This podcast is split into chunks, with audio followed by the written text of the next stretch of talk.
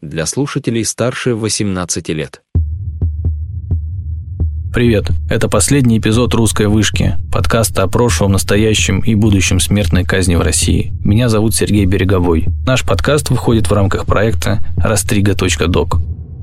На протяжении всего этого проекта мы старались не столько представить разные мнения относительно того, нужна смертная казнь в нашей стране или нет, но скорее рассказать истории людей, которые столкнулись с ней в своей жизни и смерти. А выводы, впрочем, как всегда в таких случаях, делать только вам. А в этом последнем выпуске мы решили представить как раз-таки мнение, мнение о смертной казни людей, которые занимаются разными вещами в жизни, у которых разные взгляды на события и на то, что происходит вокруг, но у которых есть свое четкое и понятное отношение к смертной казни. Это журналист и историк Николай Сванидзе.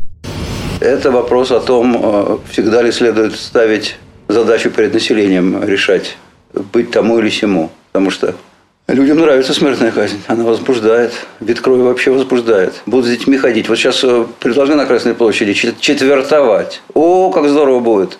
Красиво. Кинокритик Антон Долин. Одно дело абстрактно знать, вот этого мерзавца, насильника, там, убийцу казнили. Правильно, так ему и надо. Другое дело это видеть. Когда мы видим смертную казнь на экране, кого бы ни казнили, мы испытываем к этому человеку сочувствие и священник Русской Православной Церкви Стефан Дамущи. И вот получается, что логика смертной казни здесь такая, что если нет никаких других вариантов, и вы вынуждены останавливать этого человека, потому что он явно идет сам не туда и оказывается опасным для всего общества, то его надо остановить. И вот, вот этим остановить является смертная казнь. Перед тем, как мы предоставим слово нашим собеседникам, я бы хотел отметить, что со всеми из них мы говорили еще в 2021 году, то есть задолго до тех событий, которые произошли и до сих пор происходят в нашей стране и вообще в мире с конца февраля 2022 года. Но тем не менее, многие из их высказываний, которые они сделали в прошлом году, сейчас звучат не менее актуально, чем если бы они говорили об этом с позиции сегодняшнего дня. И от этого их мнение, как мне кажется, заслуживает еще большего внимания. Мое отношение к смертной казни э, было воспитано в детстве литературой, а не кино. Я думаю, что одно из самых сильных моих детских впечатлений – это 93 год, роман Виктора Гюго, который как раз о французской революции, в конце там главному герою отрубают голову. Но э, начинается эта история не с э, революционеров, а наоборот с контрреволюционеров. Там э, вандейское восстание ведет бесстрашный аристократ, который э, присутствует при ужасном событии во время бури морской. А пушка слетает с лафета и, угрожая жизням людей, катается по палубе. И человек, по чьей халатности это произошло, он, э, рискуя своей жизнью, ликвидирует эту угрозу. И этот маркиз приказывает э, сначала наградить его за этот героизм, а потом казнить. И я тогда подумал о том, что вот происходит в детстве, очень хорошо это помню, происходит такая чудовищная ошибка, оплошность, и человек, э, рискуя жизнью, ее устраняет. Но закон есть закон, и вот по этой некой высшей справедливости его приговаривают к смертной казни. Человек такой, какой он есть напряжение последних десятков тысяч лет. Мало изменился. Практически никак. Одеваемся по-другому, говорим по-другому. Система отношений, в конечном счете, если копнуть чуть-чуть, стереть тонкую, тонкую корку цивилизации, она совершенно та же. Поэтому я думаю, что в обозримом будущем мало что изменится.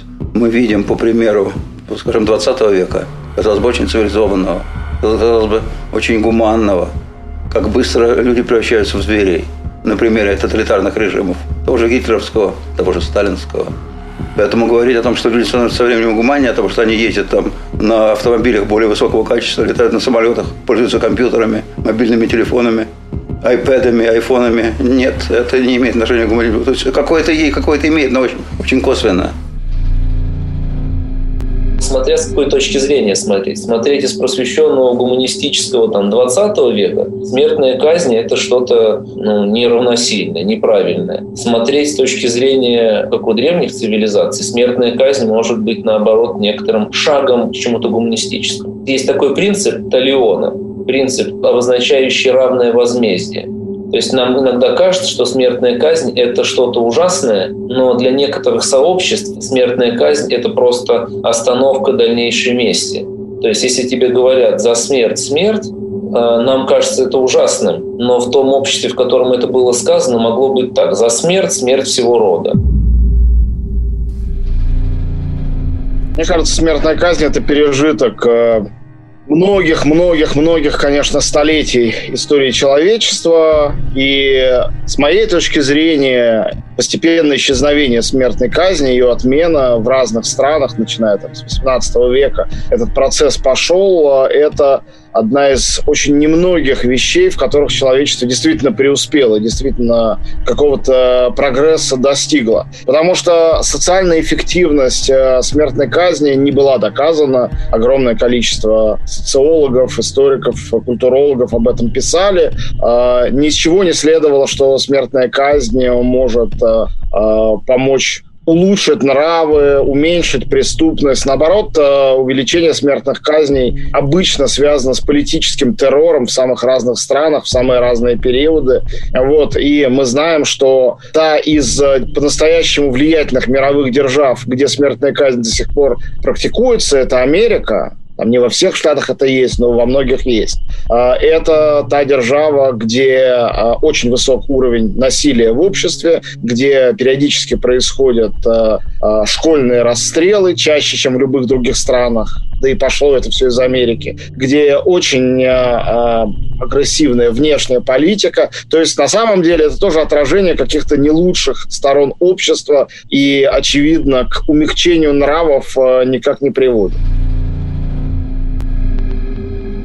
Вообще, какова логика смертной казни в Ветхом Завете, которой оперируют и э, священники современные, да и всю, собственно, историю? Вот говорят, вот Бог сказал «не убий», одна из заповедей, почему же ее надо нарушать. И тут же мы видим в Ветхом Завете огромное количество смертных казней за разные преступления. Целые народы уничтожались. Какова логика? Вот почему Бог запрещал убийство и разрешал смертную казнь. Потому что э, считалось так, когда человек убивает сам, без основы некоторой, да, без э, некоторых санкций внешней, он совершает именно убийство, и это страшное преступление.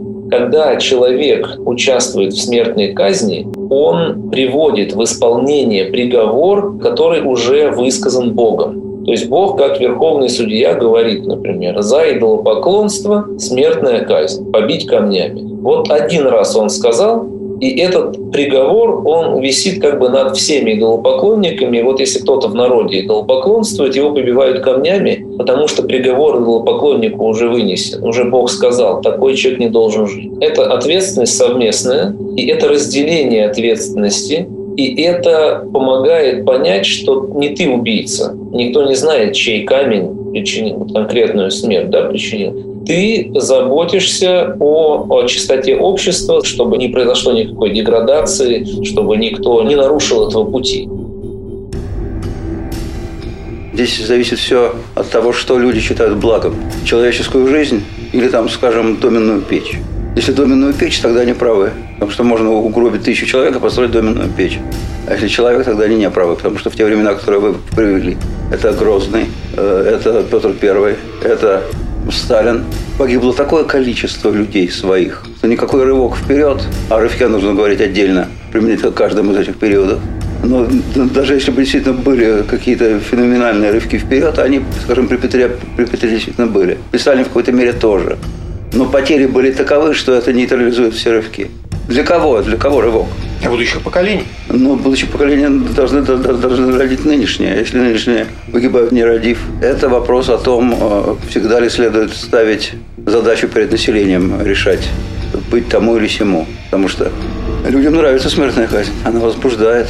Вид крови вообще возбуждает. Будут с детьми ходить. Вот сейчас э, предложили на Красной площади четвертовать. О, как здорово будет. Красиво. Будут ходить семьями, смотреть, как людям отрубают руку, ногу, потом голову, показывают ее, потом отдельно. Все в крови. Замечательно будет.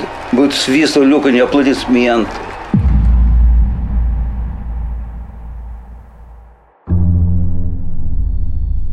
Есть огромное количество этих киноманифестов против смертной казни, а как раз за смертную казнь я не знаю ни одного. Просто потому, что, как очень хорошо Ларс фон Триер показал в «Танцующей в темноте», одно дело абстрактно знать, вот этого мерзавца, насильника, там, убийцу казнили. Правильно, так ему и надо. Другое дело это видеть. Когда мы видим смертную казнь на экране, кого бы ни казнили, мы испытываем к этому человеку сочувствие. И тут я начинаю, конечно, думать над тем, где проходит грань между людьми, которые собирались столетиями на площадях, чтобы поглазеть на смертную смертную казнь, наверняка многие ликовали, а многие были в ужасе. Мы не знаем, как именно люди реагировали внутри себя, что именно ими двигало. Но, конечно, в этом была и радость зрелища, и ужас э, публичного убийства.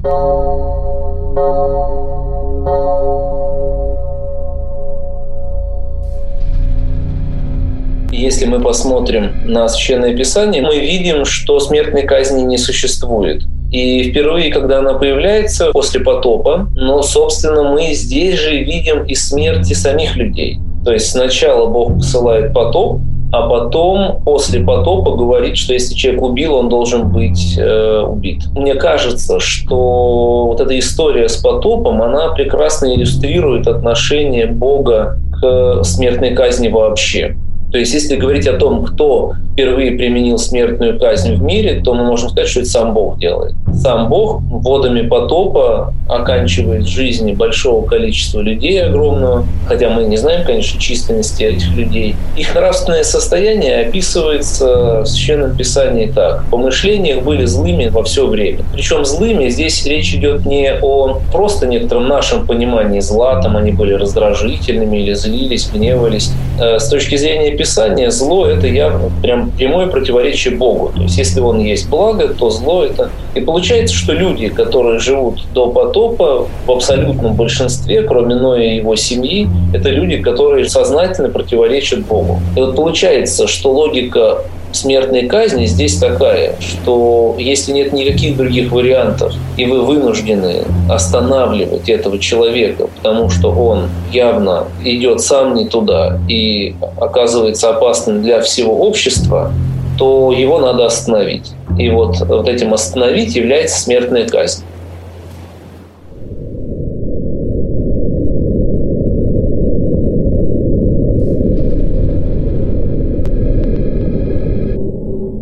Конечно, есть такое дело. Есть чувство мести.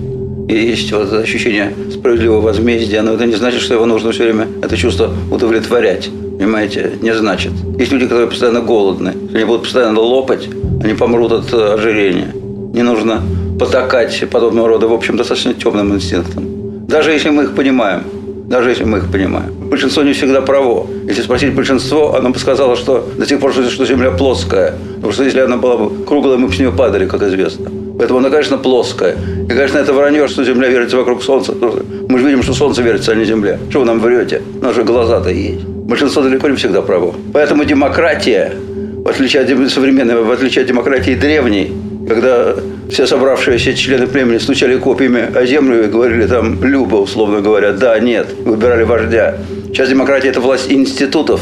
Люди выбирают институты, которые решают проблемы. В этих институтах заседают люди грамотные, которые повинуются законам, которые вырабатываются столетиями, а не повинуются собственным эмоциям минутным, которые могут быть очень опасны.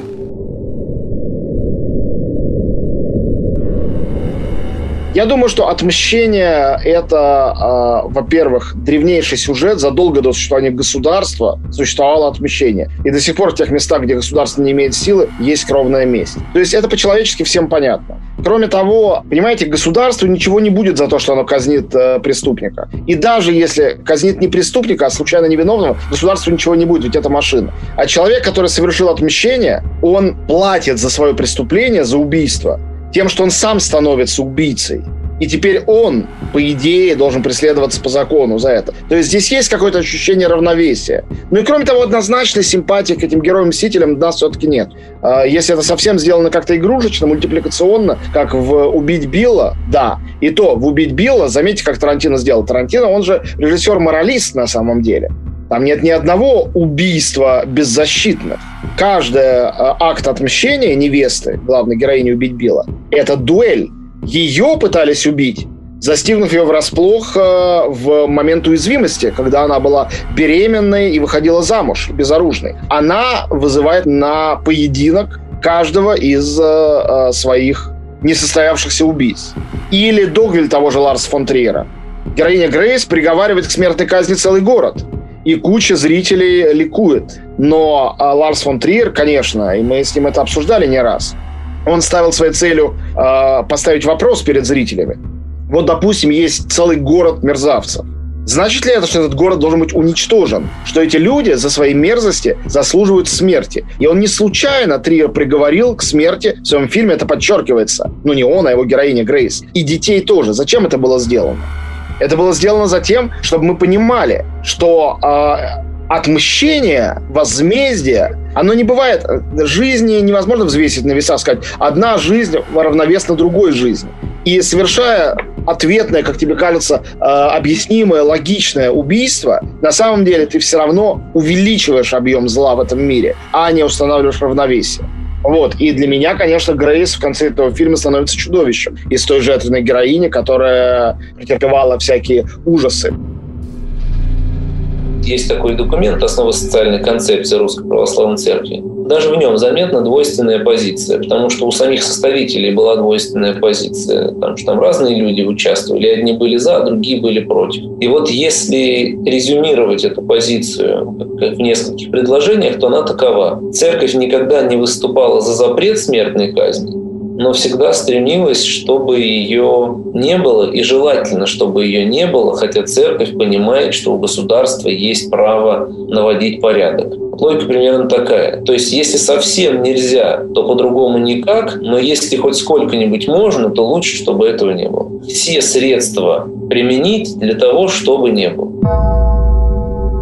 Дело в том, что сторонники смертной казни утверждают, что она необходима для наведения порядка – Потому что если ввести смертную казнь, люди будут бояться совершать преступления. Теоретически это может быть похоже на правду, но практически это далеко от истины. Просто совсем не так. Потому что статистика показывает в разных регионах за разные времена твердо указывает на то, что жесткость наказаний не приводит к страху перед совершением преступления. Скорее помогает здесь неизбежность наказания. А с этим у нас плохо. Поэтому здесь помимо того, что смертная казнь не способствует уменьшению количества преступлений. Здесь есть еще ряд минусов, э, связанных со спецификой нашей страны. А именно, очень плохая работа судов, неудовлетворительная. Вследствие чего будут попадать в число обвиняемых и осужденных люди, просто не имеющие отношения к преступлению, невиновные люди. А казнь такая штука, которую обратно уже не, не провернешь. Можно человека выпустить из тюрьмы, а после казни уже не вернешь. Таким образом будут убиваться невинные люди. Это очень существенно, конечно. Меня, конечно, так и подмывает э, заговорить в данной ситуации про аборты, потому что я не разговаривал много раз с людьми, которые убивали на войне или в подворотне, но я много раз разговаривал с людьми, которые убивали в э, врачебном кабинете. И надо сказать, что это тоже своего рода смертная казнь. Но если нужны доказательства, то даже с формальной точки зрения тело ребенка, как и плацента, оно не является частью тела матери. Вот это такой интересный момент, о котором обычно забывают. Всем кажется, что ребенок является частью тела матери. На самом деле сперматозоид, он же отдельно существует в теле, и яйцеклетка тоже существует отдельно. И плацента вырастает из тех же клеток, из которых состоит зигота, эмбрион, из клеток эмбриона. То есть матка, когда растягивается, оказывается просто некоторым местом, в котором пребывает эмбрион, и он, э, ну вот как знаете, вот, допустим, ребенок с мамой за руку идет, Они же держатся друг за друга. А вот плацента соединена с телом матери, внутри матки прикреплена к стенке матки через определенную мембрану. Ее можно было бы назвать, вот как будто люди взялись за руки. Это тоже своего рода убийство. Не просто убийство, а смертная казнь, потому что ведь что делают люди, когда убивают убийцу? Ну, например, вот есть там какой-нибудь убийца. Для чего его убивают? Для того, чтобы он не помешал жить дальше не помешал жить э, там, живым, здоровым людям, э, большим и маленьким, там, самым разным. Да? Ребенка абортируют тоже именно потому, что он мешает жить дальше какой-то обычной жизнью. Ходить на работу или, может быть, там, не знаю, ну, в общем, жить так, как ты хочешь. Тут вдруг появляется он, и он мешает. Есть еще, конечно, один очень важный аспект, э, который э, в людях это ну, не позволяет этой идее э, убийства умереть. Это войны. Война – это убийство без ответственности. Вот этих вот людей в касках, которые по ту сторону баррикад, их приговорило государство твое, а не ты. Ты не виноват. Ты совершаешь убийство, но ты не виноват. Но мне кажется, все больше людей задаются вопросом о том, действительно ли не виноват. Э, великий человек, э, всю жизнь буду гордиться тем, что это был русский человек, Лев Толстой впервые задался этим вопросом что вот солдат, даже совершающий убийство на войне, так ли он безгрешен? Ведь убийство есть убийство. Всегда. Я думаю, что этот вопрос все чаще будет приходить. Ведь если мы посмотрим на смертную казнь, формально можно, например, в качестве смертной казни привести войну. Вот убийство на войне. Но что это как не смертная казнь? То есть передо мной человек, который готов стать убийцей, и даже, может быть, за его плечами уже несколько убитых или десятков или сотен человек, да? Что делал, например, солдат под Москвой, стреляя в немца? Он не только защищал Москву, он казнил того, кто пришел до Москвы через смерть через смерти тех, кого он убивал, пока шел к этой самой Москве. Естественно, это можно осознать как смертную казнь. И вот у Василия Великого есть правило, в котором он говорит, несмотря на то, что некоторые отцы древности считали, что убийство на войне не должно быть причиной для того, чтобы отлучать от причастия, нам кажется, что все-таки убийство – это такое действие, после которого, по крайней мере, три года им надо воздержаться, потому что это такое влияние оказывает на душу убийцы, даже благородного, даже защищающего свою землю, даже э, там, защищающего свою семью, сам факт убийства, само это действие связано с таким уровнем внутренней ненависти и такое влияние на душу оказывает, что человек просто несовместим с Евхаристией, несовместим со Христом оказывается. Один раз я беседовал с пьяным солдатом. Я не буду говорить, где он воевал, потому что это до сих пор актуальная тема, но это не конфликты, которые начались с 2014 года так, чтобы... Да, значит. И вот и он стоял на КПП, у него был приказ расстреливать всех, кто идет. Надо сказать, что в церковь он трезвым не смог прийти, просто потому, что его трясло буквально от того, вот, как он это все переживал. Кино очень много таких картин.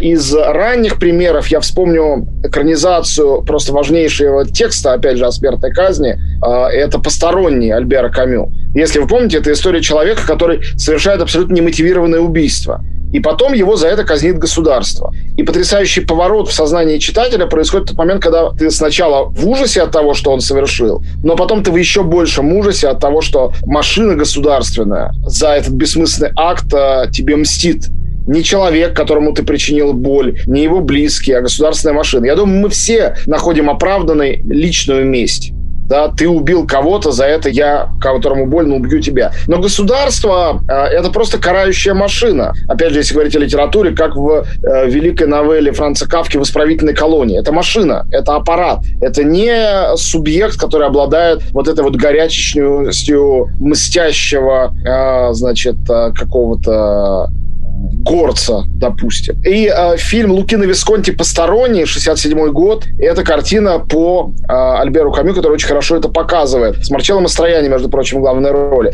А потом великий Кшиштоф Кислевский сделал э, короткий фильм об убийстве. Это часть его декалога, но выходившая отдельно. И это такая же история, немотивированная, как нам кажется, убийство, э, и в ответ казнь. И казнь, конечно, выглядит для нас гораздо страшнее. Дело в том, что есть такая логика, расширяется список статей, по которым полагается смертная казнь. Это психологическая логика. Вот, скажем, я вам сейчас скажу, хочется убивать людей там за, скажем, там, педофилию, условно говоря, да, за, скажем, массовое убийство, за массовое изнасилование, за крайне жестокие преступления перед личностью. Но ведь лиха беда начала. Значит, мы ведем это, отлично, скажем, но только за это. Потом выступит какой-нибудь депутат и скажет, вы знаете что, а шпионы, а шпионы, враги нашей Родины, они сколько нам бед принесли, они что же убийцы? совершившие тяжкие экономические преступления, сколько их они обездолили, сколько их они оставили без хлеба. Их тоже надо убивать к чертовой бабушке. И пошло-поехало, и пошло-поехало. Поэтому я бы не начинал. Мне, условно говоря, не жалко лично их. Когда я подумаю, что это может быть ошибочное наказание, не он виноват, сразу становится жалко. А когда я подумаю, что после этого действительно пойдут под нож люди, совершившие другие, менее тяжкие преступления, это уже, уже введение смертной казни становится преступлением само по себе.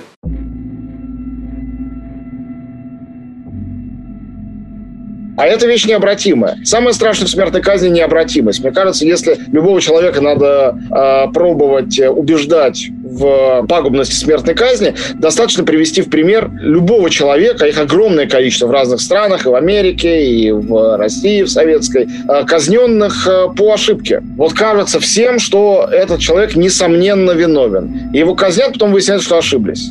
Даже человеку, который 20 лет провел в тюрьме, можно вернуть его жизнь, часть его жизни. Можно компенсировать это чем-то. Ну, то есть время ничем не компенсируется. Но есть разные способы утешить его или его близких. А, а смертная казнь не имеет обратного хода. Вот и все.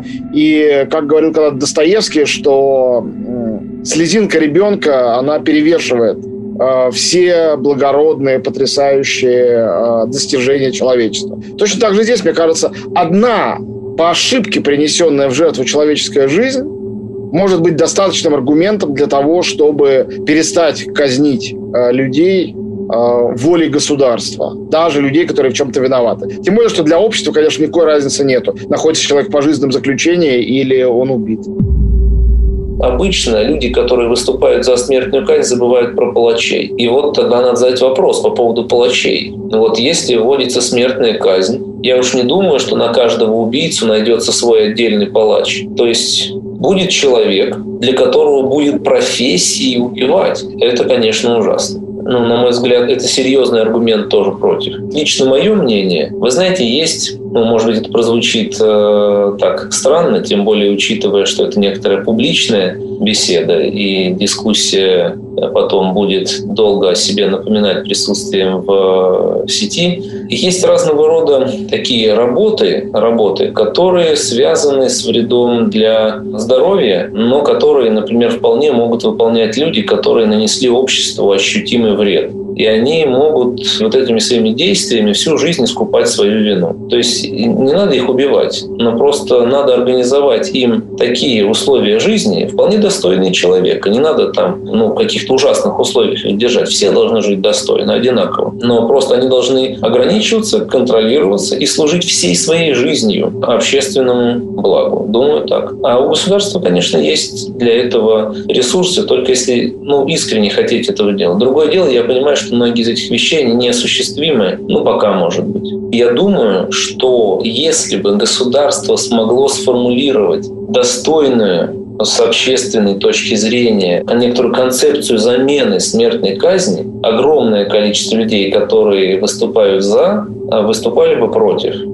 Конечно, есть люди, которые считают убил, будь убитым. Но многие выступают за, потому что они видят вышедших на свободу, продолжающих там ужасно себя вести, убийц и так далее. Если бы здесь четко и однозначно была сформулирована некоторая перспектива, вполне достойная такая, продуманная, мне кажется, что ну, как-то вот в итоге победила бы точка зрения противников смертной казни.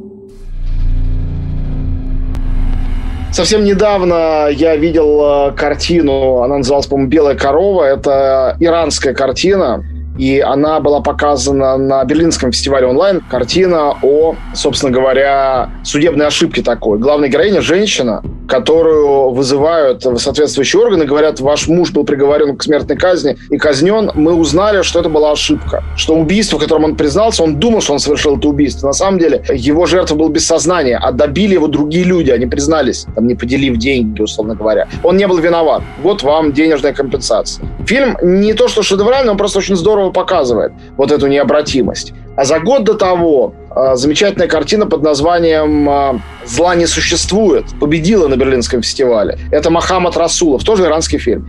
И он состоит из трех новелл. В одной из них это «Будни палача». Мы не знаем, что он палач. Мы следим просто за буднями какого-то человека. И в конце новеллы, вот полчаса от начала фильма, мы вдруг понимаем, чем он зарабатывает, почему он работает по ночам. Вторая новелла там о человеке, который отказывается. Он солдат, он должен, собственно говоря, привести приговор в исполнение. Но он не хочет этого делать. И он совершает акт дезертирства, он бежит из тюрьмы, бежит из страны, только бы не совершать этого убийства. И это тоже очень важная тема, потому что это тема того, отвечает ли исполнитель за это человек, который нажимает на кнопку или нажимает на курок, вот он или она является здесь ответственным или нет. Государство не должно действовать рефлекторно. Тут же все очень просто. Вот ты узнал, прочитал где-то, услышал, что какой-то человек совершил что-то страшное. Например, э, изнасиловал и убил там 20 детей. Ну что-то такое безоговорочно чудовищное. И ты говоришь, его надо казнить. Это ты хочешь делегировать государству этот месть. Представь себе, что в эту секунду всем тем, кто говорит, его надо казнить, приходят и говорят, вот тебе пистолет, тебе ничего за это не будет, иди, представь пистолет ему к голове и нажми на курок. Я уверен, что, ну не знаю, три четверти, девять десятых этих людей сразу откажутся. Остальные, может быть, согласятся, но все равно не смогут спустить курок в последний момент. И это очень, конечно, большая ответственность и очень жуткая вещь. Вы знаете, меня все время поразило на одном форуме, я общался с неверующим человеком, и как раз я спросил его, многие э, биологи, антропологи выступают за то, что человек практически биоробот. То есть в нем происходят разного рода химические и биохимические процессы, и он им практически подчинен. Ну, условно говоря, у тебя уровень окситоцина ниже, и поэтому ты агрессивен, уровень окситоцина выше, и поэтому ты, значит, там к своим испытываешь большую приязнь. Но в таком случае я задал ему вопрос. Я говорю, в таком случае, как же вообще можно судить человека? Вот чем оказывается суд? Ведь человек может сказать, я не виноват, у меня такие реакции в организме происходят, что я убиваю. Но это же не я, я не выбираю, нет свободы воли. И меня поразил ответ этого человека. Он говорит, все правильно, а это и не суд. Его судят не в смысле указывают ему, что он плохой. А это как, знаете, на ОТК вот есть, значит, брак, выбраковывают, то есть проверяют деталь. Нормально работает, выпускаем в свет, ненормально работает, в утиль или на переработку. Вот так и здесь. То есть просто э, в таком обществе судья видит перед собой убийцу и говорит, знаешь, у тебя такие биохимические процессы в организме, что ты не можешь не убивать. Извини, конечно, пожалуйста, но ты для общества опасен, поэтому мы твою жизнь прекращаем просто как, ну вот, ну ты испорченная машина, дефект, ничего личного. На мой взгляд, конечно, это страшнее, ну, чем э, какая-то позиция такая морально обусловленная. Я тебя убью, сказать э, хоть своему ребенку, хоть жене, хоть другу, в шутку или даже в полушутку. Это нормально для любого человека. Точно так же, как когда мы смотрим э, фильм ужасов, там какой-нибудь маньяк кому-нибудь отрезает голову, мы можем в этот момент засмеяться, радостно зааплодировать. Совсем не всех будет в этот момент тошнить от отвращения. Ну, таково свойство человеческой натуры. Хорошо, что есть искусство, компьютерные игры и просто игры обычные. И другие способы человеку найти канал для своих этих разрушительных эмоций и не реализовать их в полной мере и жить таким э, образом, э, прожить целую жизнь, умереть и остаться человеком и не стать убийцей. Речь идет о некоторой общественной зрелости, о зрелости общественных институтов, в том числе институтов, которые связаны с исправлением, например, с э, работой с человеком, который совершил грех, с тем, чтобы привести его к исправлению и к покаянию. Цель в этом, конечно. Поэтому я не могу сказать, что настанет время, когда люди поймут все прям как один. Нет, долой смертную казнь. Будем гуманистами. Не, не думаю, что будет вообще когда-нибудь такое время, честно говоря. Но стремиться надо. Стремиться надо, тем не менее, конечно. И воспитывать надо людей соответствующим образом. Потому что все-таки определенный прогресс достигнут по сравнению с тем временем, когда мы слезли с деревьев. Мы, в общем, очень, очень многого достигли все-таки.